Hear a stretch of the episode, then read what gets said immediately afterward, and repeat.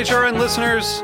As we celebrate our 15th year, we are deepening our commitment to giving voice to the next generation of food systems storytellers, and we need your help.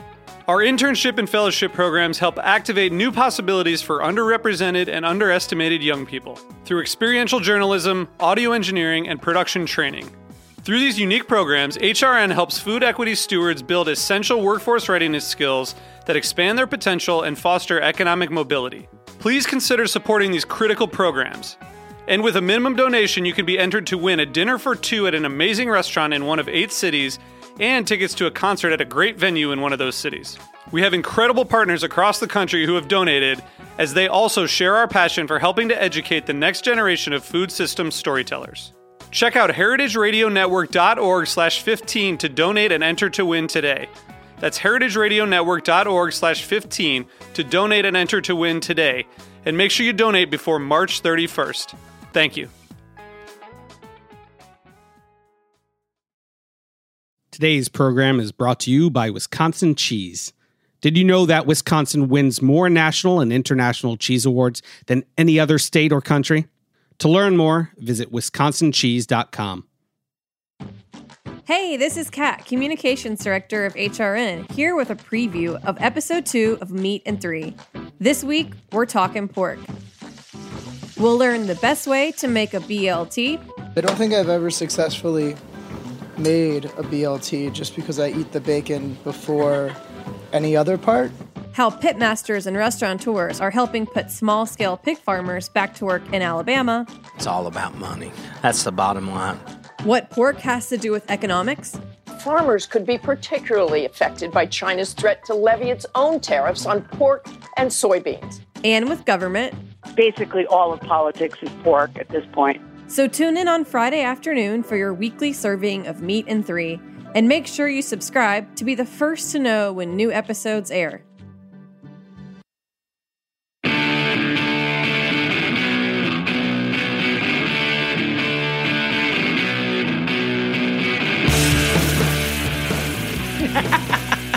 I love the way you like blast that out there for me, Dave. It's so great. This is What Doesn't Kill You Food Industry Insights. I'm your host, Katie Keiffer, and I'm excited to announce that today we have an interview with the um, erudite Raj Patel.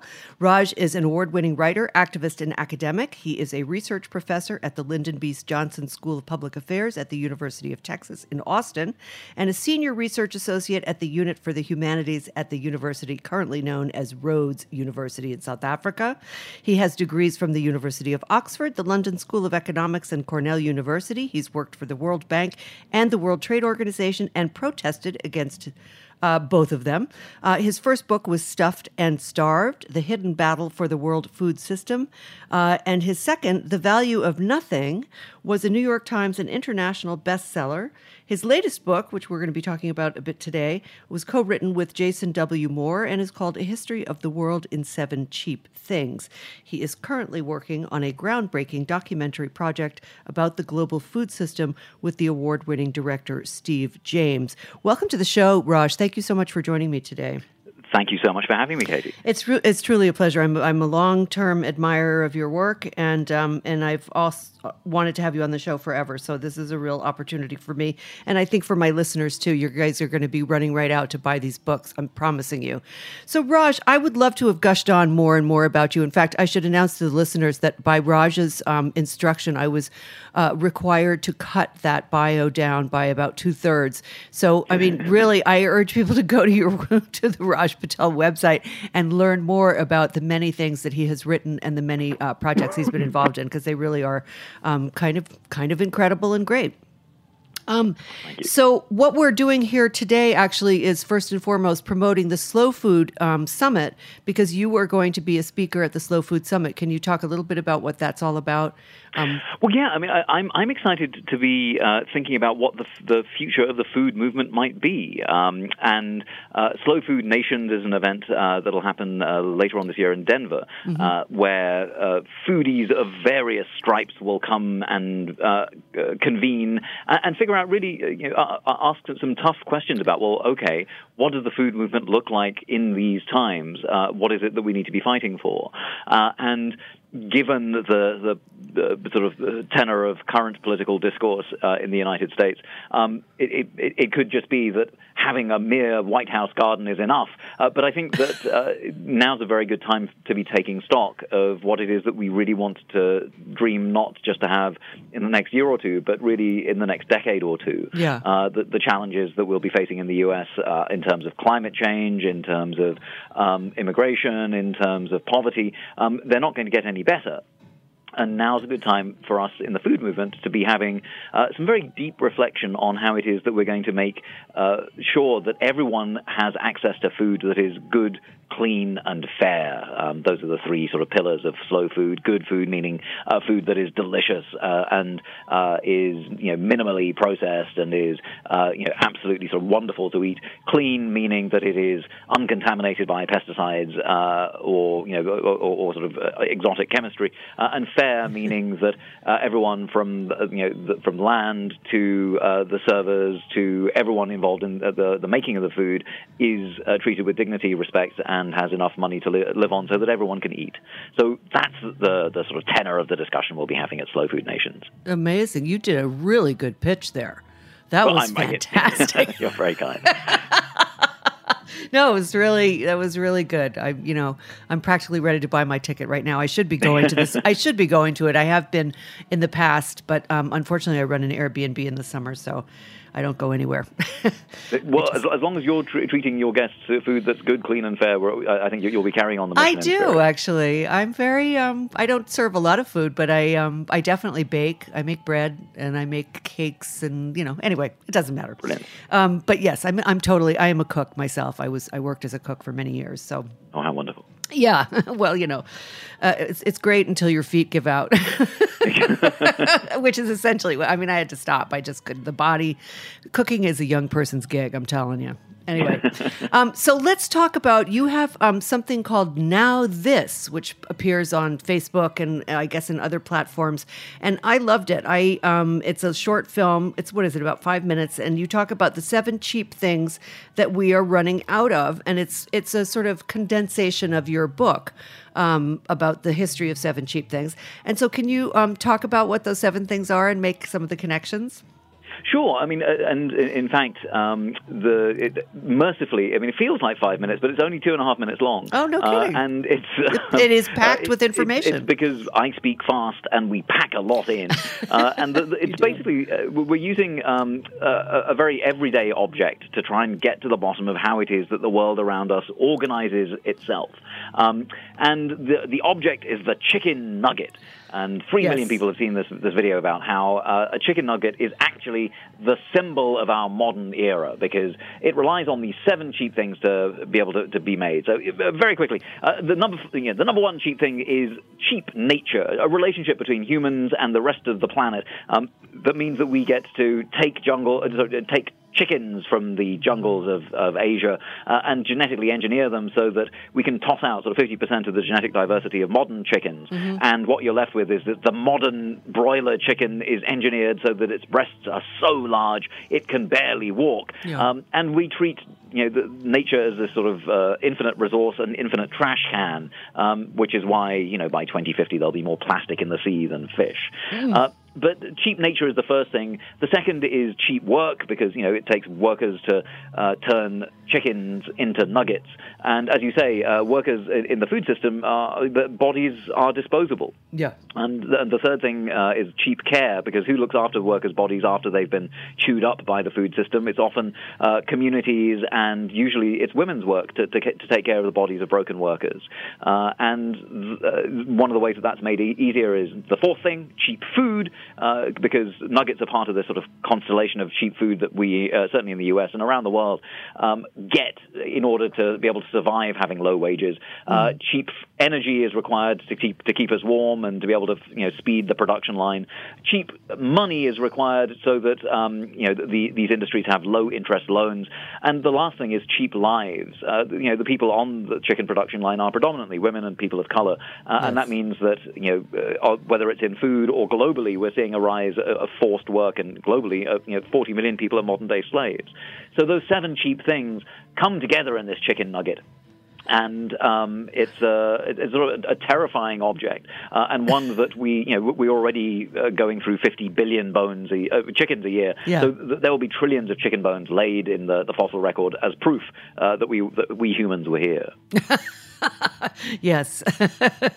Consuming our feathery friends there at a great rate. It's amazing that chicken has become, um, in such a short time, the most popular protein around the world. Um, because, you know, back in the day, in the 50s and 60s, we didn't eat chicken every single day like we do now.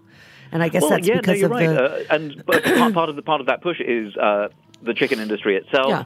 Um, certainly, uh, some of the fears around. Uh, uh, pork and beef uh, have, have, have you know, also uh, fed into that. Um, the fact that chickens are now engineered to, to turn into yeah, basically it's, an, uh, it's soy with feathers is, is how one uh, producer described it to me. yeah. You know, it only takes 90 days to be able to, and, in some cases much less, Oh, uh, to be able yeah. to turn an egg into a very profitable bit, bit of chicken. Uh, and so all of those are reasons why it's, uh, it's it's already the most popular meat in, in the U.S. and soon will be the most popular meat in the world. Yes, I think so. I mean, the Indians are ramping up their chicken production enormously, and so right. have the Chinese. Raj, you do know that I wrote a book about the global meat industry, right? I do. Um, And so we'll be quoting extensively from that, won't we? No. Because it is all about me. I told you that. No. So I want to go back to the slavery thing for just a second because that Mm. that was news to me. That people not only the slavery aspect, which I'm sure is I know is happening, say in Brazil. There's sort of I wouldn't have called it slavery. I would have called it more indentured servitude, kind of the way we treat our migrant workers here, where or you know our uh, undocumented workers, where the passport is removed and you're trucked out to some. Um, you know, un, undisclosed location uh, where you are, you know, working until you can finally sort of pay off whatever debt you have acquired uh, to the chicken producer. What I, mean, what is what is the scenario for slavery, and where are we using? Are we using prisoners in this country, or is that something that's happening elsewhere? Okay, two great questions. So, so the, the first thing is, um, why, you know, should we call this slavery in recognition of the horrors uh, that, that happened in the U.S. Uh, in particular, but you know, through the transatlantic slave trade in the U.S. and in Brazil and uh, elsewhere? Um, the International Labor Organization that's collected this data. Um, does call it modern day slavery. And, and the key criterion is not whether you're indentured or not, but whether there is a, th- a real uh, or perceived threat of violence if you don't do the work. Um, and if there is coercion to make you do the work. Uh, and that coercion with the threat of violence is what it is that, that separates.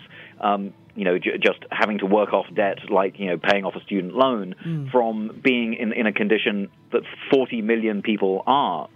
Um, and 71% of them are, are women, where uh, they, the, the, you know, th these workers will absolutely face violence, um, and, you know, the, the threat of assault or worse.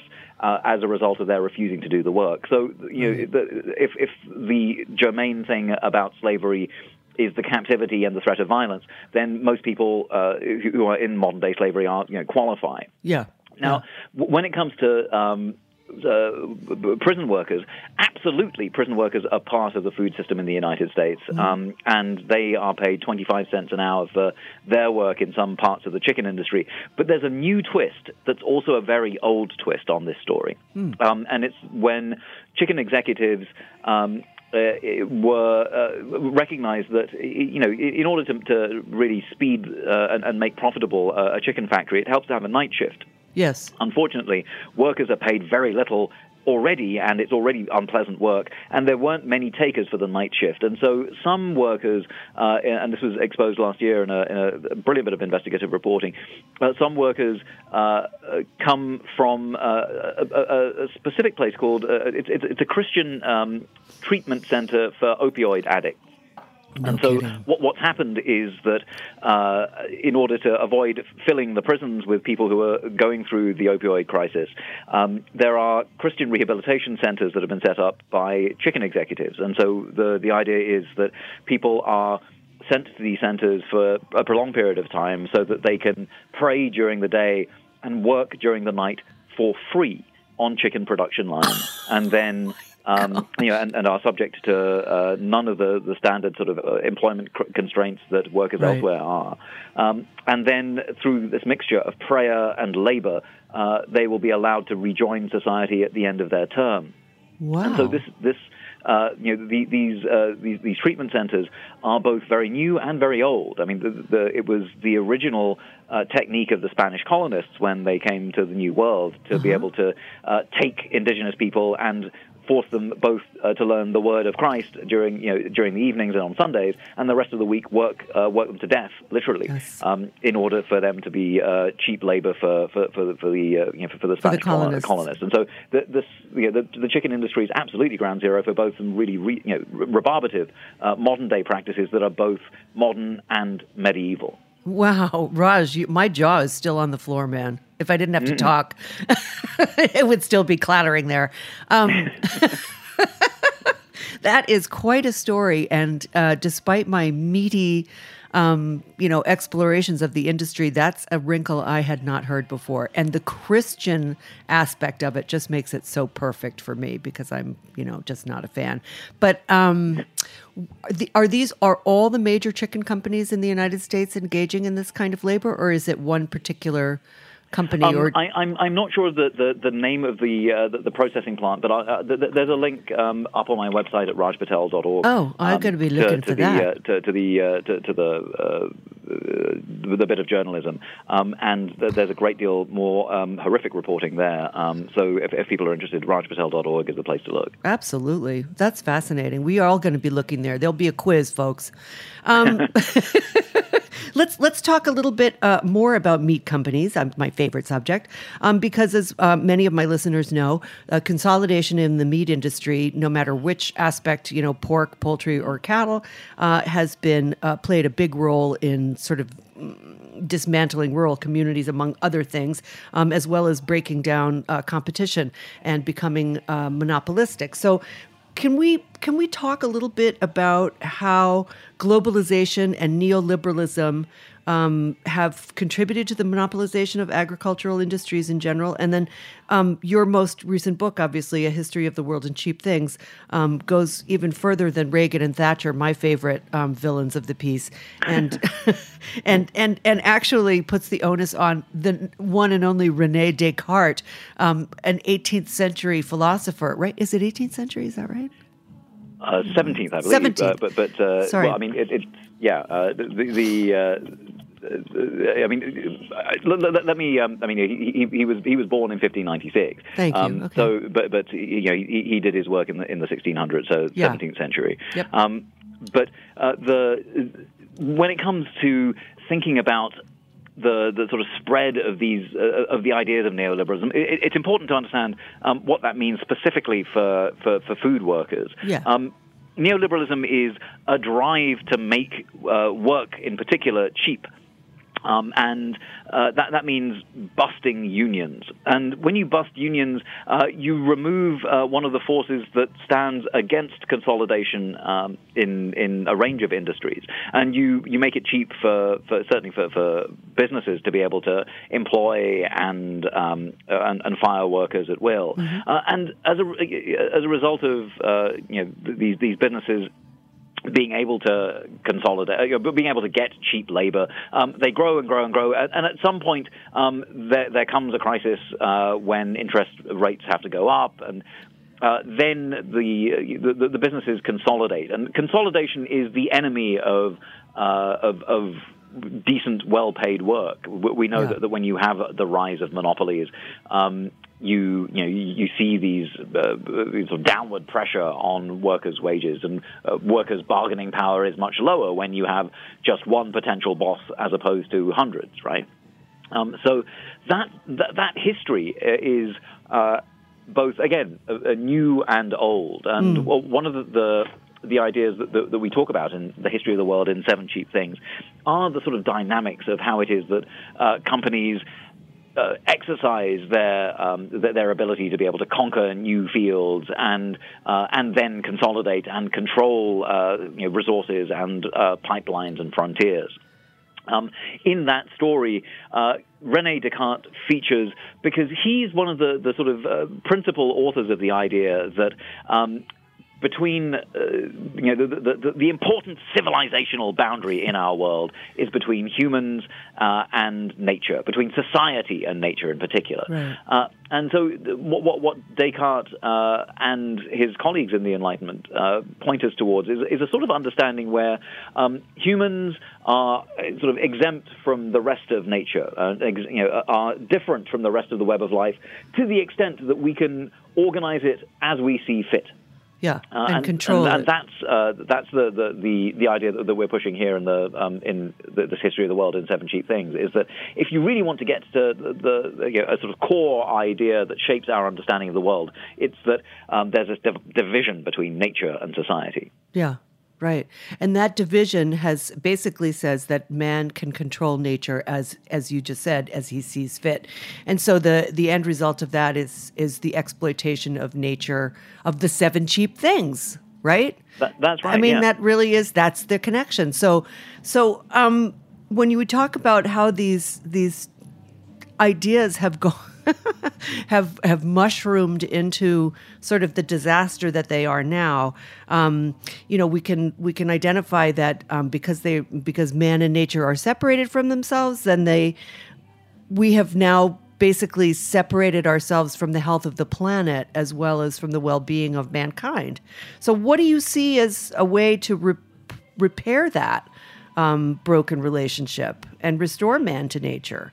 Where, well, uh, um, I mean, it's, it's, a great question, Katie. I mean, uh, uh, but uh, before I get to, to, how it is that we might repair this, I mean, I think it's worth it's worth pointing to to sort of dodgy solutions. I mean, sometimes mm. we we think of um, you know, all, all, we need is the right sort of technological fix. Um, we need someone like Elon Musk um, mm-hmm. to pull us out of the, yeah. the state we're in and uh, bring us into a new world um, where technology makes things much, much better. And uh, in fact, we use uh, uh, uh, some of our arguments to, to, suggest that the historical figure who is most like Elon Musk is Christopher Columbus. Huh. Um, because, uh, I mean, we might think of, of Elon Musk as you know, a, a, daring innovator who's been able to um, persuade bankers uh, to give him a great deal of money, despite not a huge amount of success uh, yeah. in, you know, in, in, his car venture.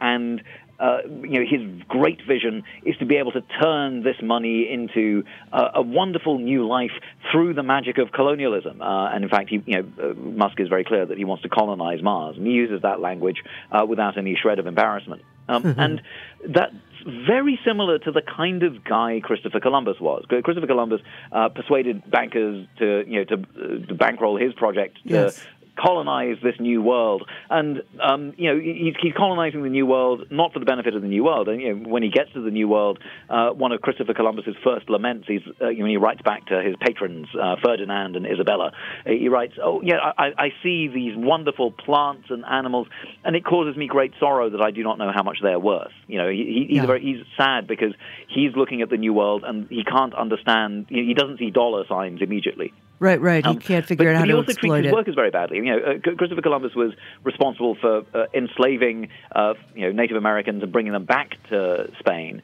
and for treating his workers very badly on you know on on the uh, on the ships. Yes, uh, and Elon Musk kind of does that too. I mean, you know, he, he's he, already there have been some complaints uh, via the National Re- Labor Relations Board for the Tesla factory, and if you look inside a Tesla, the rare earth metals that are there have been uh, obtained to some extent by uh, the, the, the work of um, exploited workers in um, you know in, in, modern day slavery in the Democratic Republic of Congo. So mm-hmm. you know we have that layer cake of exploitation that's both both very old and very new. And I'm not sure that we should trust uh, people like Elon Musk to, to be able to get us out of this mess. Well, I, I have to say, it never occurred to me to trust Elon Musk. oh, I'm, I'm so pleased. I mean, I you know, I, I'm into uh, because I'm basically a luddite. Um, I see ventures like Elon Musk's, you know, voyage to Mars or even his electric car um, with complete suspicion. I you know, I don't see it as something that benefits all of mankind in the way that he seems to think that we should think. Um, but anyway, I want to go back to the to the idea of um, of these of this sort of history of exploitation. Um, that you're describing, you know, all the way from Columbus up to Elon Musk. I, I find that just uh, so telling, and I'm I'm just kind of curious, like where where would we go I mean, we don't have a society that actually votes in its own best interests, um, that uh, seems to have a clear grasp on uh, any sense of the future and what we need to do to leave a planet that's still habitable. I mean, all of those things seem to be eluding um, many of our populace and certainly all of our leaders. Uh, as far as I can tell, with just a few exceptions. So I, I'm not sure, you know, I don't ever see technology as the fix, but do you see agroecology, this growing movement of agroecology, as the thing that will save the food system, for example? I mean, how do you see digging out from under these, you know, very major layers of societal and civilizational, um, you know, constructs that we've been living with now for centuries? Um, well, I mean, I, I, think you're right, Katie, that at, at some level, uh, a reckoning of where we're heading right now leads us to pessimism. Uh, I mean, certainly, uh, elected leaders are in the thrall of the people who pay for them, and yeah. Uh, and you know, as we know, in the U.S., we do have the best democracy that money can buy, uh, and so that's that's a reason for, for a, a, great deal of pessimism. On the other hand.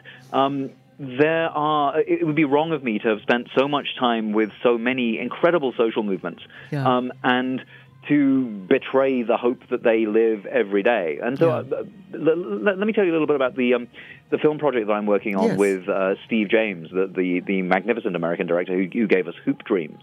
Um, we've been oh, filming for the past six years in Malawi with uh, an organization called the Soils Food and Healthy Communities Project, uh, and at this, uh, you know, through this project, um, we've seen, excuse me, uh, amazing transformations that are not just about agroecology. Agroecology, uh, uh, I'm sure your listeners are aware, is a, a, way of farming with the earth and with natural systems. So rather than you know, d- destroying uh, unwanted pests using chemistry and then having to you know, fill in for the, the, the, wanted pests that you've just annihilated. Um, you figure out ways of balancing um, the, the, sort of cycles of pests uh, with beneficial insects and with uh, different kinds of crops that you sacrifice for, for you know for, for, for, to, maintain a healthy insect population right. while still having the food that you want to be able to eat.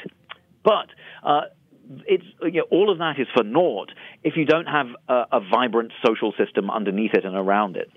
Mm-hmm. You know, without uh, you know, a sort of transformation of the food system, uh, agroecology is just another technology. So you, you need uh, you know, social change. And what does that social change look like? Well, in, in Malawi, what it looks like is gender equality. It means mm-hmm. men uh, doing the cooking and looking after the kids and recognizing our patriarchy.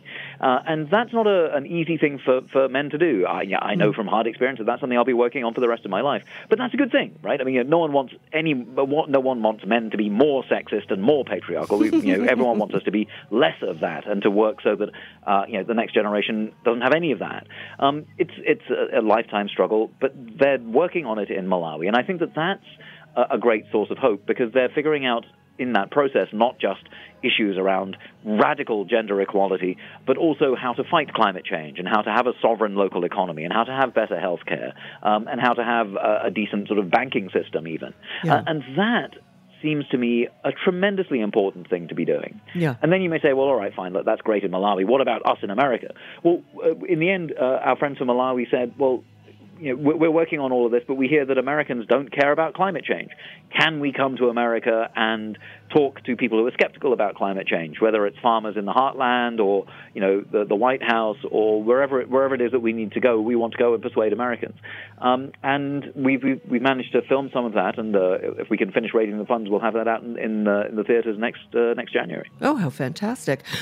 Excuse me, Raj. Let's take a quick break and uh, do a sponsor drop, and then we'll come back. I want to talk more about this um, sort of U.S. versus the rest of the world. Brilliant.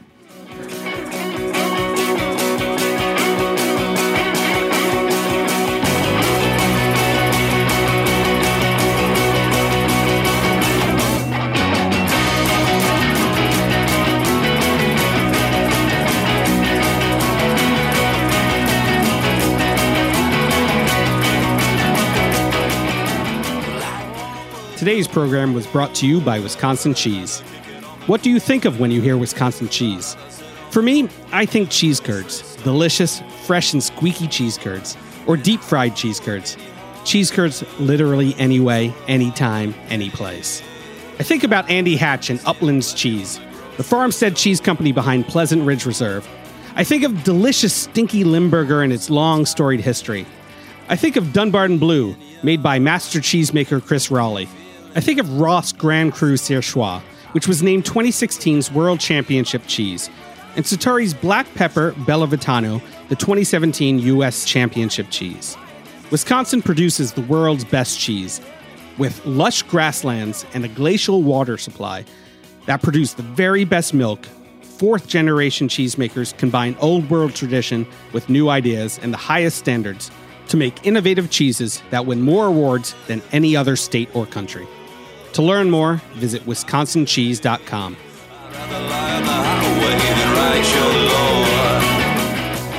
This is What Doesn't Kill You Food Industry Insights. I'm your host, Katy Keiffer. On the line with me today is Raj Patel, the author, academic, and activist. I like that AAA rating you got there, man. um, so we were just talking about your project in um, in Malawi, and it, it made me, you know, think. I mean, when I hear about projects like that, and when I see, you know, the way um, developing countries have rejected a lot of the sort of World Bank um, funded technology for you know using genetically modified seeds or you know the yellow what what was it the golden rice that was supposed to be like the lifesaver for and you know some so many of these crops have not really worked out the way they were supposed to. And I feel like these um, developing countries are going to be the leaders because Americans um, just don't want to know what is actually happening. I mean, I, I feel like there's kind of a deliberate effort uh, to, I don't know whether it's because our education system is failing or whether it's the fault of the media, but Americans so often, as I said before, vote in against their own best interests. And that the same is so true of the farming community in so many ways. And I think that that's, you know, this is where I feel like we really need to figure out how to change those hearts and minds to get to that society and say, you know, hey, this technology that you've been working with for the last 40, 50 years uh, that is so chemical dependent is not the way forward. It's having too much damage. And it's really fascinating to me how hard it is to turn that boat. What do you think would help the most um, in terms of having. I, I mean, I think car- farmers. Sorry to go on and on like this. I apologize. No, a, um, you're making a very valid point. I think that a lot of farmers, I'd say probably most of them at this point, recognize that climate change is real and that it's not going to go away. Mm. So, um, but I don't see an embrace, the kind of wholehearted embrace of new technologies that I would hope would be really percolating through the system at this point so where do you think that that disconnect is coming for for the farming community in general? Um, between um, uh, well, uh, first, I mean, I, I, I, think you're right that there are um, people around the world in the global south who are uh, fed up with uh, the, the, kinds of economic uh, prescriptions that we are making their governments take. Yeah. But it's not clear to me that the governments are necessarily doing right by their citizens. I mean, I, I think it's perfectly possible for the Malawian government to sell out their um, poorest citizens, just as it's possible for the U.S. government to, to be doing that. And, and both yeah, governments are doing a great job of, of, not tending to the needs of the poorer citizens or you know just regular average working citizens, uh, but in general uh, catering to the needs of the richest. Yes. So I, I, think the, the Malawi story is actually much more hopeful and applicable to the U.S. because um, while the government goes about its business um, and is you know, very much trying to join the neoliberal club. Um, some citizens are saying, look, we've had enough. And mm. that is something that we, we definitely got a sense of when we were in the U.S. Uh, but in the farming community, we met a lot of people who are skeptical not about climate change, but about, um, in particular, the, the, the, the, Democrat response to climate change, which was very mealy mouthed at best. Um, mm-hmm. You know, if, if joining the Paris Treaty uh, is as good as it gets in terms of climate change, and you can understand why certain people are skeptical about it because it, uh, whether you're on the left or the right, um, it's it's not enough, and it's all, also just too onerous. Uh, and, and, there are much more. Um, uh, and in fact, I, I, I want to quote uh, Jim Goodman of the Family Farm Defenders here. Um, Jim is a, a, hero of mine, and he points out that actually, uh, you know, in the last election the Bernie supporters and the Trump supporters had a lot in common. Yes. Uh, because they understood that, uh, you know, that actually uh, elites weren't looking out for them. And the, the, there's, uh, I mean, really, what, what it came down to was, uh, do you choose someone who's going to be, uh, you know, looking out for the elites in one way, or, or who promises not to look out for the elites but does it anyway? uh, and uh, you know, I, I think that that the, the, the kind of bottom-up organizing uh, that uh, that we need for, for this kind of transformation is happening. Um, it's just not happening from our mainstream political parties, and you know that, that's fair enough. So we, we shouldn't expect our mainstream political parties to be doing the hard work of imagining a future. Um, that's not what political parties are for. Uh, I, I, think you know, anyone who believes that uh, salvation is going to come from either the Democratic or the Republican Party is sorely mistaken. That's not what parties do. Uh, and you know, in general, when you look at the history of civilization, um, it's about you know, and when you look at the sort of big changes, it comes from uh, from organizing, not from from these sort of temporary and transient things called political parties. So I am actually optimistic with the kinds of organizing that come from Family Farm Defenders, for example, or Yeah. you know uh, the, the National Family Farm Coalition. Um, there are folk who are embracing um, really deeper visions of how it is that that uh, you know we, we need to respond to climate change. Uh, and uh, some some of the footage we got in our film between Malawian activists and uh, American activists and, and just American farmers who are skeptical about democratic approaches to climate change, I think was very, very revealing. Huh. Well, uh, I, I don't know how to part. I don't know how to absorb that. Actually, Well, I mean, do you agree that, that uh, let- let's start with, with the last point of, of, of agreement where the, the Bernie and the, the, the Trump supporters had a lot in Yes. common? Does that sound like it's uh, a, a path that you, you could find some optimism down? Um, yes, yes, and no. I mean, no, Mm-hmm. because because Trump was so palpably a con man uh, from the get go that Yeah. um, that uh, you know I, I I I was just blown away by the number of, of people who were hoodwinked and then who were also roped into the whole sort of uh, you know ethnic um, racial profile you know the, the whole identity politics thing. I mean all of that it just you know the dog whistling for every worst aspect of humanity um, being brought to the fore. And i think that's playing out in our society right now. I mean with all these uh, arrests of, of you know people of color as they you know enter their place of living or you know like that was right in my neighborhood in new york just so you know, like that guy who had worked Yeah. at the Obama administration who was moving into his apartment on 106th Street. I live on 107th Street. You know, like that's that's my home t- my home turf. Like it was unimaginable to me that something like that could happen. I've lived in that neighborhood for 40 years. Like just not anyway, I I digress. But um, I'm going to go on just because I want to talk a little bit about revolution. Because what you're sort of proposing here is that there is a little bit of a grassroots kind of revolution. I I don't know. I, I, I, I have so many thoughts, Raj. I'm just like freaking out here. Sorry. Um, but I, I also wanted to address something that you said a minute ago about political parties not being in the business of sort of dreaming of a future. And I, I mean, I don't know what their purpose is if that's not what it is. Like, they're, you know, the whole point is to have like a vision that you work towards, and that's what you sell the American people when it comes time to go to the voting booth. You know, it's like, is your vision of America to go forward in this direction, neoliberalism or globalism, or is it to go in this direction, which is protectionism and isolationism? I mean, like, those are the two futures that were presented to us, essentially, right? And I think that's what political parties are supposed to do. I don't think that they're not supposed to do that. I mean, Well, uh, I mean, one of the things that we uh, in in this history of the world in Seven Cheap Things, well, one of the things that we we did was sort of uh, look at the origins of uh, modern liberal democracy, um, and.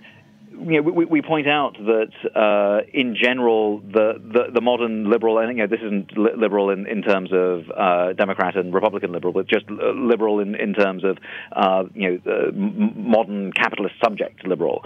Um, and and the modern sort of uh, liberal human was basically a white man, uh, and that's important to, to bear in mind that that uh, democracy has has rarely. Uh, I mean, it, it, its original kind of vision was not uh, to be for everyone. It was for a certain property-owning class, and then expanded to uh, you know to, to uh, other working-class men when that was uh, politically expedient, and mm-hmm. then uh, sometimes to women, and then sometimes to people of color. Right. Um, but the, you know, this process has been a begrudging one where the, the underlying fundamental sort of goals uh, in terms on which participation is allowed um, is never about uh, you know, the transformation of society so much as the general inclusion of uh, the rest of the, the, the, planet more or less in uh, an, an, adventure set up for um, rich white dudes with slaves. Um, and so yeah, you know, right. that's, that's important to bear in mind because if you keep harking, I mean, if you if, if, if, people keep harking back, for example, to a constitution written by those people, yeah. uh, then uh, we we end up not very far from the the orbit of that original vision, and right. that's what's um, you know, I mean, I, I, think important to remember just about the democratic political process is that the the last stage of democracy is voting. That's the that's the most boring bit of democracy. The rest of democracy is people taking charge of their lives and of the you know of how it is that the, the economy is organized, how resources are shared, how uh, everyone contributes or doesn't to to working. Uh, you know, who looks after the kids, who looks after the elders. Those kinds of questions are, are things that every society has at some level wrestled with, um, and insofar as our capitalist society uh, manages to dodge most of these questions and you know throw the, the work of care onto the shoulders of women, uh, to throw the, the work of uh, you know of, of sort of uh, labor either onto the work of you know onto the shoulders of uh, American workers or when they become too expensive onto the shoulders of other workers or undocumented workers. Mm-hmm. That that's an indictment of what the democratic process is here, and so th- that's why I think you know political parties are not the, the sort of visioners of change. Mm-hmm. People are the visioners of change, and we must tell the the parties what to do rather than the other way around. Oh yeah, I couldn't agree with you more on that. So what do you? So I, because it's hard for me to imagine, I'm so trained to think about democracy in the way that you have just told me I should not be thinking, and you're right. um, you know, I'm I'm tr- I'm struggling to find a vision elsewhere. Like where else in the world do we have sort of uh, more? I mean, Eric, as I put in the in the um, outline, I, you know, I interviewed Eric, uh, your friend Eric Holt-Giménez, about his book, A Foodie's Guide to Capitalism, which I thought was fantastic, and mm-hmm. he is essentially arguing for res- for revolution, and he, you know, made many of the points I think that you've just made, and I just, I, I, but I never really got the sense of what what should we be striving for in terms of a vision that is inclusive and that provides for everyone? Because none of the ones that, I mean, communism didn't really work, did it? That's right. Um, socialism seems to work pretty well, but that's always in a smaller country with, um, I don't know, it seems to work well for the, for the Scandinavians and, and not really so well for other people, I, I guess. But again, you know, I mean, the the, the U.S. does have um, uh, a democratic socialist history. I mean, uh, the, yeah. um, the, the, the, bumper sticker, of course, is that uh, you know the, the, last time America had a, a, democratic socialist president, it worked so well that they had to Im- impose term limits in order that he didn't um, uh, win again. Yeah. Uh, you know, I mean, the, the, the, sort of history of American um, uh, of of the United States even though you know people have gone out of their way to, to uh, suppress it, um, is a, a, very radical history. This is a very radical country. I mean, the whole idea of America is a very radical idea, um, and uh, I, I, think that, that that's something worth remembering, particularly now when when it seems like you know times are dark. Um, that actually th- th- this is a country that does have um, you know um, certainly a, a, an ignoble history that that that, that uh, you know ha- has a reckoning uh, in terms of uh, genocide um, and in terms of you know mm-hmm. colonization when it comes to First Nations. But it's also a country that has had a history of um, engaging with ideas around socialism and anarchism. I mean, if, if you want to know how oh, yeah. women got the vote in the United States, it was because of organizing in socialist and anarchist clubs in uh, across the United States. You know, if you want to look at how we got the Glass-Steagall Act, it was because Americans demanded the nationalization of all banks, and Congress sold out the American people with a compromise that um, you know sort of served well enough until the Clinton administration dismantled it. Mm-hmm. So you know, this is this is a country that has understood uh, the possibilities of organizing and controlling government and being the government.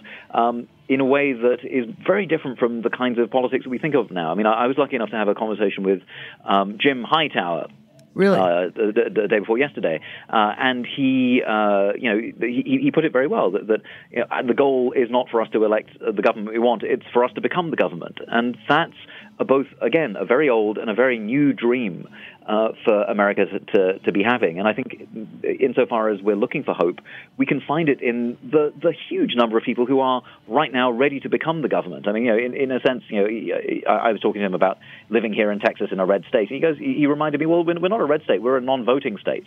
Uh, mm. And uh, what we need to do is, is remind ourselves that, uh, yes, there is a, a, a, long history of American racism and bigotry, but there's also a great tradition uh, of American hope and transformation. And the more that we can recruit people to that, um, the more that we can re- uh, remind America that uh, there is a both a history to atone for, but a history to hope for as well. Yeah, I think that's a wonderful that's a wonderful conclusion. Actually, maybe we should wrap this up. I was just gonna I was thinking as you were talking, um, you know, about all of the young people who are now engaged because of the horrendous school shootings, and that how yeah. many of those kids are becoming politically active, and that that really is the hope um, that we will see them pursue programs that will benefit everyone. Because the thing that I come back to again and again is that, you know, at least 30% of the people in this country routinely vote against their own best interests. They don't want universal health care. They don't want unions. Uh, for whatever reason, they think that they don't want these things or that they're bad and they really want to follow that capitalist dream like all the way into the grave. And mm-hmm. um, and it's really going to take a, a completely new uh, thought process, which I hope the kids will bring to the table because, I mean, us old people have really failed. I don't include you, but I'm old. I'm old and I've failed, even though I've been quite political all of my life. Um, one thing I want to talk about just before we go is the the farm bill was um, rejected by the House. What what what was what was that about? Well, what do I you mean, think the, happened the, there? I mean, it, it, it was largely, um, uh, it, it, appears, uh, a rebellion around immigration. Yeah. Um, and that's, uh, again, I mean, when we're uh, looking at uh, histories of, of, race in America, uh, those those ideas are alive and well. And uh, I, am you know, I, I, I, wouldn't venture to say that, that, that you failed. I don't think. I, I, mean, I think I think that we're always we're fighting a fight that is never guaranteed. Um, you know, we, we, live in a time of politics without guarantees, uh, yeah. to, to, use the, the, the words of uh, the, the, the, great British philosopher um, uh, Stuart Hall. Uh, but it's okay to, to, live in a time without guarantees. If we if we were guaranteed uh, success and victory all the time, um, we wouldn't be uh, creatures of free will. Right. you know, we, have you know, the, the, possibility of losing is always around the corner. Um, but that's why we have to keep fighting, and that's why, even though it seems like the times are dark right now, there's no guarantee that they're going to be better, but there's no guarantee that they, that, that uh, our efforts won't succeed. So um, you know we'll, we'll, never win always, and it would right. be foolish to imagine that we would. Uh, but I think uh, you know we can take courage as you are from um, you know the resurgence of, of young people taking uh, you know getting very political and moving that politics hopefully not just uh, to to a, a, world where you know there are no more school shootings, uh, but where we can live in in a very different kind of relationship to one another and to the planet. Yes. and that's something to hope for. It is something to hope for. Well, on that note, I guess we have to say goodbye. But Raj, I hope you will come back. Um, this has been one of my favorite conversations in 10 years of doing this show. So well, thank, thank, you, so much, thank Katy. You very I'm much. looking forward to our next chance uh, Excellent. We'll do it soon. Um, and thanks to my sponsor, Wisconsin Cheese. And thanks, of course, to my beloved engineer, Dave Tatashore. Got it right, Dave. thanks for listening, folks. I'll see you next week. Take care now.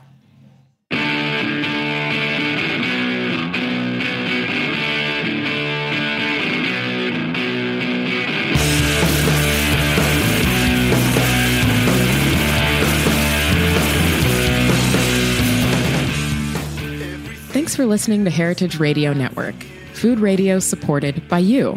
For our freshest content and to hear about exclusive events, subscribe to our newsletter. Enter your email at the bottom of our website, heritageradionetwork.org. Connect with us on Facebook, Instagram, and Twitter at heritage underscore radio. Heritage Radio Network is a nonprofit organization driving conversations to make the world a better, fairer, more delicious place and we couldn't do it without support from listeners like you. Want to be a part of the food world's most innovative community? Rate the shows you like, tell your friends, and please join our community by becoming a member. Just click on the beating heart at the top right of our homepage. Thanks for listening.